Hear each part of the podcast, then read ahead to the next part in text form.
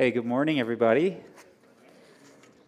You know, before I get started, uh, I noticed that uh, one of the fruits, one of the good things that have been happening behind the scenes while we've all been at home has entered the room in the person of little Adelie over here. Why don't you, you two stand her up and, and, well, hold her up. Why don't you stand up and let us, yeah.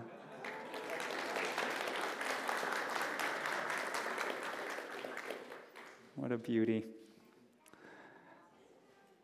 No good tree, Jesus said, no good tree bears bad fruit, nor again does a bad tree bear good fruit. For each tree is known by its own fruit. Figs are not gathered from thorn bushes, grapes aren't picked from a bramble bush. The good person, out of the good treasure of his heart, produces good. And the evil person, out of his evil treasure, produces evil. Luke 6, 43 to 45. So let's say you're out walking in the country late in the day at the tail end of summer, and you happen upon a tree crowning a hill. Its leaves are glistening in the setting sun, and big round oranges hang from its branches. As you reach the top of the hill, feeling hot and thirsty, a little bit tired, you take one of these oranges and you pull it free and you just hold it in your hand for a moment, anticipating how it's going to taste when that first sparkle of citrus explodes in your mouth. But then, as you hold it in your hand and you look down at the fruit, you realize that, well, it isn't actually orange at all. It's this sickly yellow color, and it's riddled with these black splotches all over it. As it falls from your fingers and thumps to the ground, you look up at the tree and you realize that the whole course of the thing is just riddled with this infected fruit. And so, what do you conclude when you see that? Do you conclude that the tree is good? Of course not. It has a fungus called greasy spot. That tree is infected. But then you keep walking, you move down from the hill into this rocky gully where this other tree, with crooked branches, hardly any leaves, has somehow eked out an existence not expecting much, you reach out for one of the oranges on this tree and you pluck it. You test its weight in your hand, and it's firm and heavy, and it has this warm, lava like color, the way an orange is supposed to have. And so you peel it, and then you pull it in half, and you pull one of those soft, plump crescents from it, and you pop it into your mouth and it's everything that you want it to be sweet and juicy, absolutely delicious. And you're surprised because of how that tree appeared when you walked up to it. And so you, you take a step back and you look at the tree. What do you conclude? That the tree is bad? Absolutely not. You know the tree is good because of its fruit. Well, good morning again, friends. Welcome to the sixth installment in our summer series on the fruit of the Spirit, in which we examine today uh, the fruit of goodness. The fruit of goodness. So we've gone through love, joy, peace, patience, kindness, and today we come to goodness. Number six. That's the sixth fruit. And not just goodness considered in the abstract, like uh, the ideal of goodness, but the fruit of goodness. That's a different thing. The fruit of goodness, the produce of goodness in a lived human life. That's our object this morning. But before we go on, and maybe to lower your expectations for, uh, for my sermon, uh, I want to ask you what if you were asked to preach a sermon on goodness? I mean, it's an awfully general word, isn't it? Goodness. It isn't like patience, which conjures up all of these sort of semi humorous situations of somebody who's about to lose their temper that you can appeal to. Goodness, what is that? If you were to ask to preach on goodness, where would you even begin? Like, what message do you think you'd want people to walk away from? The first thing I thought of was uh, from what is probably my all time favorite movie, E.T. Has anybody seen E.T.? It's from the 80s. I'm that old. Yeah. So, the end of the movie E.T. has this alien reaching out with this glowing finger at this little boy, Elliot, saying, Be good. Yeah. Be good. Is that the theme of my sermon today? Goodness. Goodness. Is there anything more than we, that, that we could say than just that? Well, you know what there is. And, uh, and this morning, we're going to learn about goodness by answering two questions, okay? First, we're going to answer the question of what is goodness? And then, second, we're going to answer the question of how do I get it? How do I get goodness? Okay, so first question what is goodness? That itself is a paralyzing question, I think. And the reason it's a paralyzing question is because goodness is just like a fundamental term. It's a basic term. How, you, how do you describe a fundamental term in other words, right? Uh, because it's a word that just appeals to our judgment, our experience. Because you just know goodness when you see it. You just know goodness when you see it, when you experience it, when you taste it. Goodness is good. Goodness is good. There's really no other word for it. But can we say more than that? Well, it turns out that we can. We can say more than that by asking where goodness comes from. And so I'm going to ask you, where does goodness come from? This isn't rhetorical. Say it back to me. Where does goodness come from? Oh, come on, you're more courageous than this. Where does goodness come from? Heartfelt emotion from the heart. Where does it how does it get into your heart? Ultimately, where does goodness come from? God. Thank you. I heard different versions of that answer. God. That's the ultimate source of goodness. We got there together. Way to go. Thank you. Goodness comes from God. Goodness is that quality of being that comes directly from God. That's what goodness is. It's the quality of being that comes directly from God. In fact, it's the most basic quality of God. It's the quality in which all of God's other qualities are sort of like forms of or faces of, right? Qualities like love, fruits like peace, joy, kindness. Goodness is the fundamental essence of the living God. That's what goodness is. It's the fundamental essence of the living God. You know, ever since I was a boy, if I had to sum up in a few words, like what my personal creed is, what I think Christianity is really all about, this is what I would say that goodness is real and that goodness is a person. Goodness is real and goodness is a person. I remember as a kid going to visit the houses of my school friends. I remember walking into those homes and experiencing for the very first time these, these other environments, these places where I hadn't grown up, and so they were foreign to me, they were strange, and looking at what those houses were like, seeing what was hung on the wall, maybe what the dads, what kind of calendars the dads had hanging in their garages, how that family talked to each other, whether that family was all together or not and I went through all of these different experiences in these homes. And you know what? Sometimes I could just feel it. This place is good.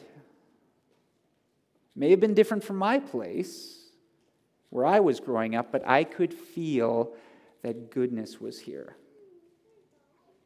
And then there were other places, other houses of friends that I visited where I didn't feel that where I found myself feeling like, oh, this is not a good place. Actually, this is a godless place. And it would be kind of like Abraham in the book of Genesis, where he's traveling through a land where it says that the Lord was not known. And he stops and he looks around, and there's this line that Abraham says. He says, There is no fear of God in this place. There's no reverence, there's no regard for ultimate goodness in this place. There is no fear of God in this place. Because goodness is the fundamental essence of the living God. Think about what David says taste and see. That's a fundamental appeal to your experience. Taste and see that the Lord is good. Goodness is real, and goodness is a person. But you know what? There's an objection to this. It's a serious objection and it's aimed at the very existence of goodness as a person. And it goes like this Well, if there is a good God, then why do bad things happen? Why is there evil at all? You know what? I still remember the first time that this occurred to me. I was eating a peanut butter sandwich at my table. And it occurred to me well, if God is all good, and if God is all powerful, then how is it possible for evil to exist? It was like I discovered a crack in the nature of reality. If God is all good, well, then surely he would only want for good things to happen. And if God is all powerful, well, then surely he has the ability to ensure that only good things happen. So why is there evil? It seems like a contradiction. If God is all good and God is all powerful, then how is it possible for evil to exist? Why do bad things happen? And you know what? There's an answer to this question. And it is an absolutely irrefutable, knockdown answer. But I can almost guarantee it's going to disappoint you when you hear it. You know what the answer is to that question? Of why a good and all powerful God would allow for evil? It's because he has a good reason. That's the answer to the question. It's because he has a good reason. Now we can go further and we can ask, you know, what is the reason?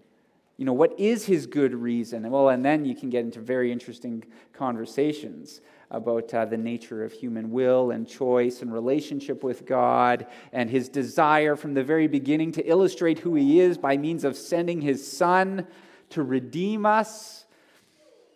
Come and talk to me about that. That'd be a fantastic conversation. But that's the bottom line reason because God has a good reason for even allowing the possibility of evil to exist. He has an overriding good, just like every parent, right? Every loving parent who allows their child to go through something negative, to experience something that is not good has an overriding reason that is good for allowing that child to experience that. Sometimes we get to find out what that reason is in our life, right? We look back over the years and we see, oh, that happened, and then that happened, and then this happened, and that's why I went through all of that back there. But then sometimes, like Job, who never found out, we don't get to see what that good reason was for the evil that we experienced. And you know what? It is when we do not get to know the reason for the evil that we see in the world, the evil that we experience in our lives. It's when we don't get to know the reason for that that it becomes most critical to be in relationship with Him who is good. So, why do I say that? Why do I say it's when we don't get to know the reason, it's actually in that very moment that it's most important to be in relationship with God, with Him who is good? It's because it's easy to get jaded. It's easy especially in our world today, when every second clip on the news or on Netflix is all about highlighting evil. you know, you can, you can almost forget that there even is such a thing as goodness with what we have going on in our world today and what we see focused and highlighted. But you can't let yourself go there. You can't let yourself begin to think that all there is is really evil or that there is no ultimate good. That is the voice of the enemy. That's the voice of the enemy. And you know what? What's more? It doesn't even make sense. It doesn't even make sense because, in order for there to even be evil, for evil to even be identified in the first place, there has to be this ultimate standard of good against which evil can be identified as such. Because all evil is, is the absence of good where a good should exist. And so hate is evil because it's the absence of love. Covetousness is evil because it is the absence of the good of generosity and thankfulness. You see, evil is parasitic. It's a parasitic reality. It can't exist on its own. That whole category doesn't even make sense without there being an absolute good against which evil can be defined. So if you believe in evil, then by definition, you believe in good. You believe in absolute goodness. And yet, when you're walking through the valley of the shadow of death, you might feel so cut off from the good. Like yeah you know you know it's it's somewhere up there in never never land outside of this this dark valley that you're inside of above those black clouds shining in some unreachable heaven Makes me think of Revelation 14:6 It speaks of this angel who's flying through the air. And he has this eternal gospel that he proclaims. And he says, Fear God and give him glory, because the hour of his judgment has come when he will do away with all evil, and goodness will be seen to prevail for eternity. But all of that is up there, it's above that wall of clouds. And so, what do you do when, you, when you're below and you feel you have no access to that, to good, to that fundamental quality of the living God? And that brings us to our second question How do I get it? How do I stay connected to it, to reach goodness? We've just heard what goodness is it is the fundamental quality of the living God. But how do I reach it? How, in the midst of all this darkness, do I stay connected to that good which is real and is also a person? Goodness is real, goodness is a person. Well, the answer has two parts, which are perfectly summarized in Romans 12 9. Do you guys know Romans 12 9? Romans 12 9 says this it's so simple hate what is evil, hold fast to what is good hate what is evil, hold fast to what is good. King James Version, I love the way the King James Version puts it. It's stronger. It says, abhor that which is evil, cleave to that which is good. Cleave, as in like glue, cement, weld yourself to that which is good, the same way that Adam welded himself to his wife Eve, cleaved to her. Or here's another translation from the DRV, that's the Darren Redekop version reject what is bad, embrace what is good. Reject what is bad, embrace what is good. How do I reach it? How do I stay connected to what is good? Romans 12 9. Reject what is bad, hate what is evil, embrace what is good.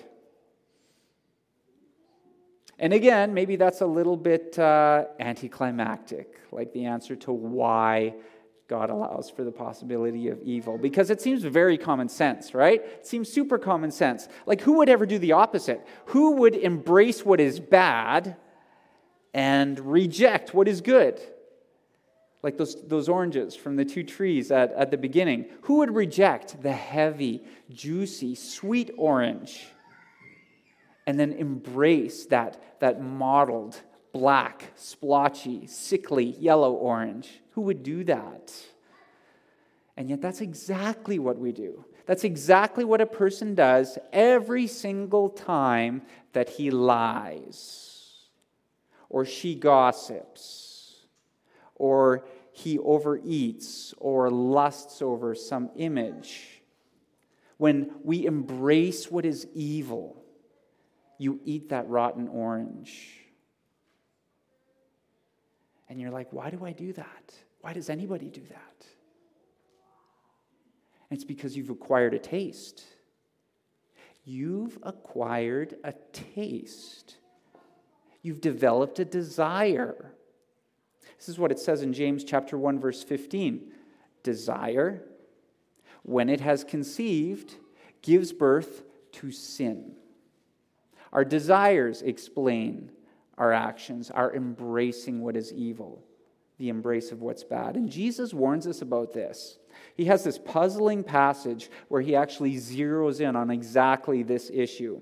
He talks about what happens when our desires go rotten, and he talks about it in terms of the eye. He talks about it in terms of the eye. He says, Your eye is the lamp of your body. When your eye is healthy, that is, when your moral perception, your sense of good and evil, of right and wrong, when that's, hap- when that's working the way it's supposed to work, when your eye is healthy, then your whole body, your whole life will be full of light, full of goodness. But then, the opposite circumstance, when your eye, your moral perception goes bad, well, then your whole body is full of darkness. And so be careful, Jesus says, lest the light in you be darkness. So he's saying, watch over your eyes, watch over your conscience, watch over your moral sense of right and wrong, because that's not something that just stays constant, that you can trust will continue to be intact. It can be corrupted. Watch over your tastes. Don't let them get away on you. You know, there's, a, there's a times in our lives when we have to put a leash on our desires, when we have to redirect our tastes, when we have to train our tastes, retrain them. I've had to do that. I've gone through a number of moments in my life when I've had to redirect my desires, when I've had to retrain my tastes. You know what? Before I was a pastor, I was addicted, among other things, to smoking. And with God's help, I defeated that. I defeated those things. I've never gone back to them.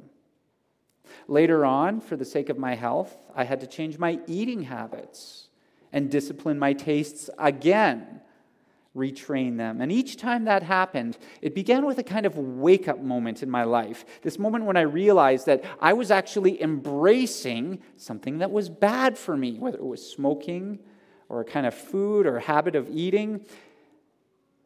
I may have been embracing either something bad or something good in a bad way, to a bad degree. And so, what I had to do was develop a new taste. I had to retrain my desires. You see, in order to change, in order to cultivate goodness in your life, you can't just reject something. You can't just reject an old and bad habit. You have to embrace a new and a good habit. And so when I quit smoking, I had to develop a taste for exercise. That's an acquired taste. When I changed my diet, I had to develop a taste for different kinds of food than I was used to eating. And you know what? The most recent of my taste modifications, and, and actually, I don't know, it might be the most surprising to me, it came just this past year. It started late last year when I started to watch Pure Flix. Have you ever heard of Pure Flix? It's like the Christian version of Netflix, okay? So it's like the subscription service that you can get online and, and watch movies and TV shows. Uh, and you know what? It was such a shock to me because I like good movies. I like losing myself in the immersion of a good story. But I came to a place last year where it was like Abraham. You know, I found myself in the land of Netflix and Amazon Prime saying, There is no fear of God in this place. There is no love of goodness in these shows that are on these services. And I went through a kind of like almost a moral gag reflex with a rotten orange. And I was like, I can't do this anymore. I just can't do it. I can't watch these modern day shows that are so full of evil. And so to start out, I started watching old stuff. Like the, the series The Rifleman, which I mentioned before. Old movies like uh, Captain's Courageous, awesome movie. It's a Wonderful Life. Abishai and I really like that one. And in the midst of that pilgrimage, my wife, Renee, God bless her heart, she brought me to the land of Pure Flix. She'd been there for a while, and I had rejected it. I had rejected it. I could never imagine acquiring a taste for being in the land of Pure Flix because the production was so much less to me. Like the acting was not as good. The, mo- the soundtracks, the music, I love movie soundtracks, they were nowhere near as good. And she brought me in, and I began to acquire a taste for it. Because as I watched it, although the production was less, the acting was less, and the soundtracks were less than what I was used to in higher budget productions, man, there was something that PureFlix had that was just missing from the land of Netflix and Amazon Prime. PureFlix had goodness. So, you know what I did? I embraced it. I cleaved to the good. And you know what it did to me? It started to develop these new tastes inside me. It started to develop this taste for the story possibilities of the gospel. At first, I sort of made fun of it. We'd be watching like this Western, and I'd be like, hey, Renee, here's how this, this show is going to end. It's going to end with uh, this bad cowboy saying the sinner's prayer. That's how this is going to end like so predictable. And, uh, and that's exactly what happened. But then when it happened, I was like, whoa, this, like it, it made me emotional. I was like, that this is, I bet you this has actually happened. I bet you there actually have been like broken down cowboys who have come to the Lord. Of course it has. There's way less realistic things that happen in the land of Amazon Prime. And I just began to realize, man, I have been missing out on something here because I've been looking for something else. Okay, quick qualification. This isn't about becoming some kind of like a namby-pamby, goody-goody, whitewashed hypocrite who never reads secular books, who never listens to secular music, who never watches a secular show. That isn't what this is about. Because there can be good in those places. There can be good in those places. What this is about is what Paul says in 1 Thessalonians 5:22. You know what he says? He says, "Test everything." Test everything. Testing what you watch, testing what you listen to, testing what you read, and then holding fast to the good. Testing and then holding fast to the good. Philippians 4 8. I love this. Whatever is true, whatever is honorable, whatever is just, whatever is pure. How often do you see pure things today? Whatever is pure, whatever is lovely, whatever is commendable, if there's any excellence, if there's anything worthy of praise, you know what you should do when you encounter those sorts of things? You should think about them. You should intellectually embrace them. That's what this is saying. Hold fast to the good with your mind. And then it says, and then you should practice these things. You should embrace the good with your actions, with your life. And then something will happen according to this passage God will be with you. That's what it says in Philippians 4. God will be with you. Man, have you ever just stopped and said, like, if I only knew that God was with me, I would feel better about this situation. This tells you when God will be with you. It's as you embrace the good, which is the essence of the living God. So, a couple questions to take with you before we finish up. Question number one. These are like the application questions, okay? So, question number one for you to ask yourself Where are your tastes, where are your desires leading you to evil? Okay?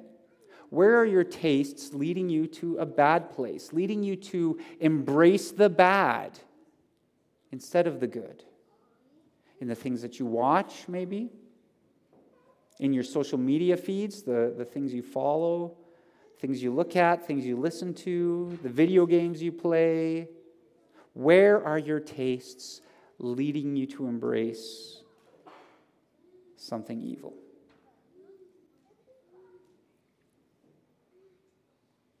And then, question number two once you have the answer to that first question, where your tastes are leading you astray, the second question follows from it. The second question is what good might you embrace instead of that bad thing? Like, how might you retrain your taste, re- redirect your desires? What good might you embrace in place of that thing? Jesus said this mysterious thing once. He said this he said, When an evil spirit leaves a person, it goes into the desert searching for rest. But when it finds none, it says, I will return to the person I came from. And so it returns, Jesus says, and finds that its former home, that person, is all swept and in order and then the, per, the, the spirit finds seven other spirits more evil than itself, and they all enter the person and live there. And then Jesus concludes by saying, and the last state of the person is worse than the first. And you know what he was saying there? He was speaking directly to our issue. He was saying that self sanitation, self improvement, it's not enough. It's not enough. You need something more. If all you do in your life is just go through and sweep your life clean of all the bad habits, you know, that state of life cleanliness, it's going to be temporary unless you do something more than reject the evil, then push out the bad. You've got to cleave to the good. You've got to weld yourself to the good and the good is a person. In fact, it's Jesus himself. I talked in the beginning about how, as a kid, I would visit my friends' homes and, and I just get this, this sense of whether there was real goodness there, of, of whether these homes were good.